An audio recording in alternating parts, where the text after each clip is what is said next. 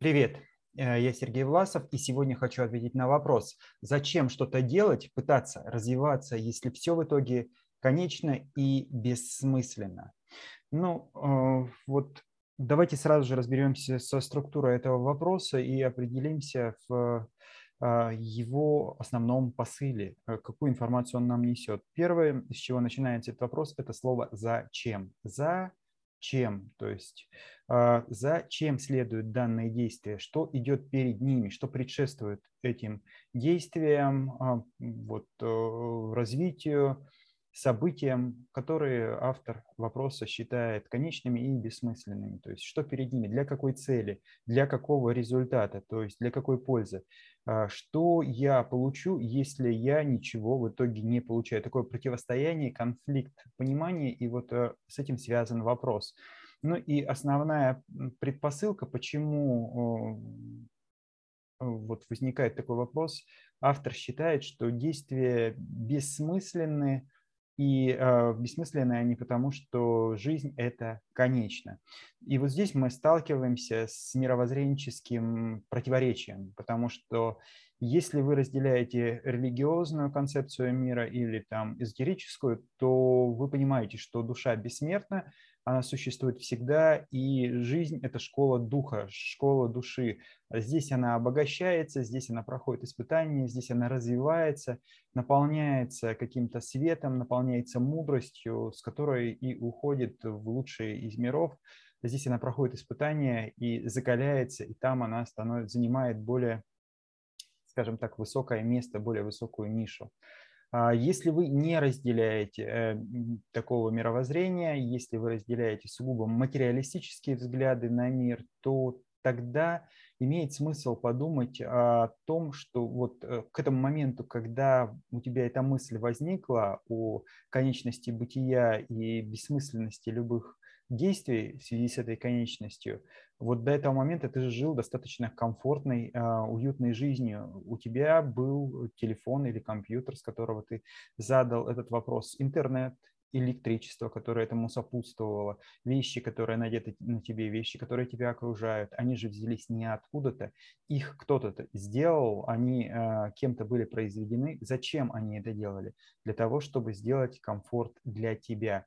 И если исходить сугубо с материалистической позиции, то э, даже если твоя жизнь конечна, то твои гены, твоя биология, часть тебя все равно будет существовать на этой земле, продолжать эту жизнь. И то есть твой генетический материал, а, из которого ты образован, он продолжится. Даже если не в твоих детях, то в детях а, твоих близких, братьев, сестер, родственников и так далее.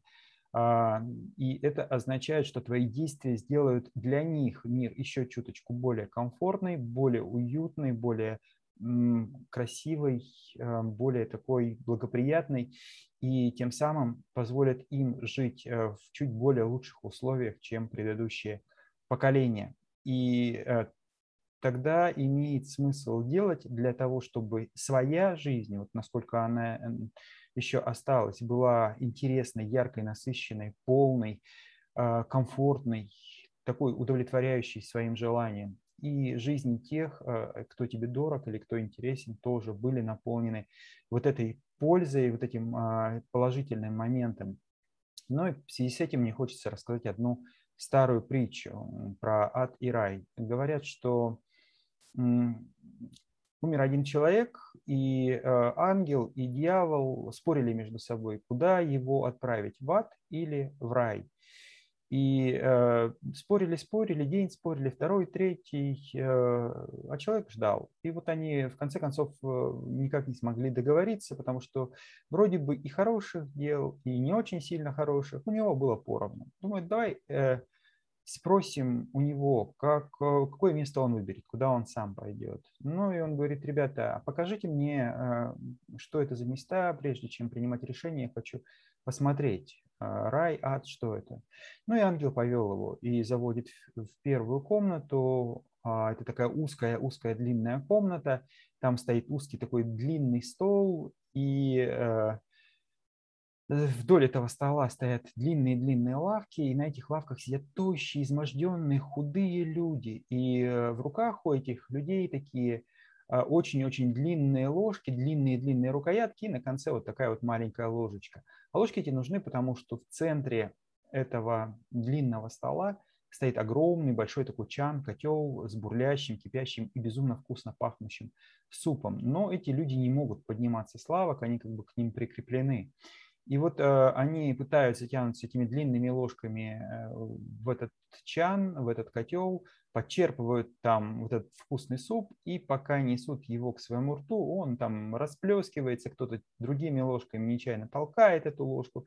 И, в общем, до рта они ничего так и не доносят. И поэтому они ослабленные на всех, изможденные и измученные. Он говорит, я понял, что такое ад. А покажите мне, что такое рай.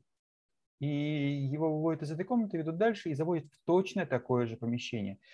Точно такая же комната, длинная, а, узкая, точно такой же узкий, длинный стол, точно такие же лавки, точно такой же чан стоит и бурлит, точно такой же суп и точно такой же запах, приятный, ароматный, как и в первой комнате и точно такие же длинные ложки. Но люди сидят очень счастливые, улыбчивые, упитанные, розовощекие, все счастливые, довольные, улыбаются, несмотря на то, что все условия те же самые.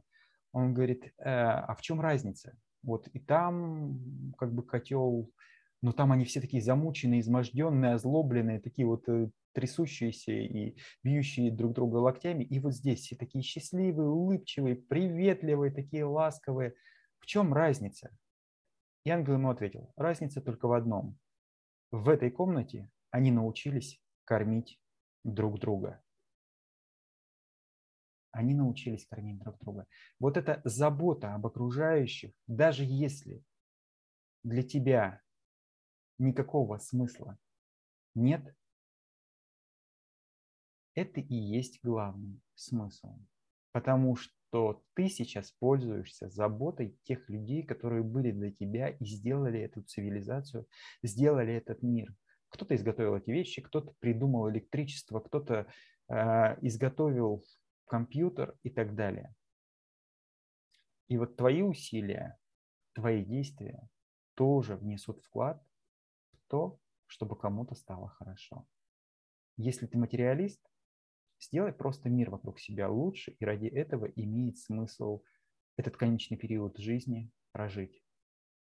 Если идеалист, то тем самым ты делаешь рай для своей души, делаешь ее лучше, чище, совершеннее и попадаешь в лучший из миров. Так что смысл есть всегда. Главное – найти его. Найти в том, что у тебя есть, и использовать. И тогда все будет как надо. С вами был Сергей Власов. Пишите, комментируйте. Буду рад вашим ответам и откликам.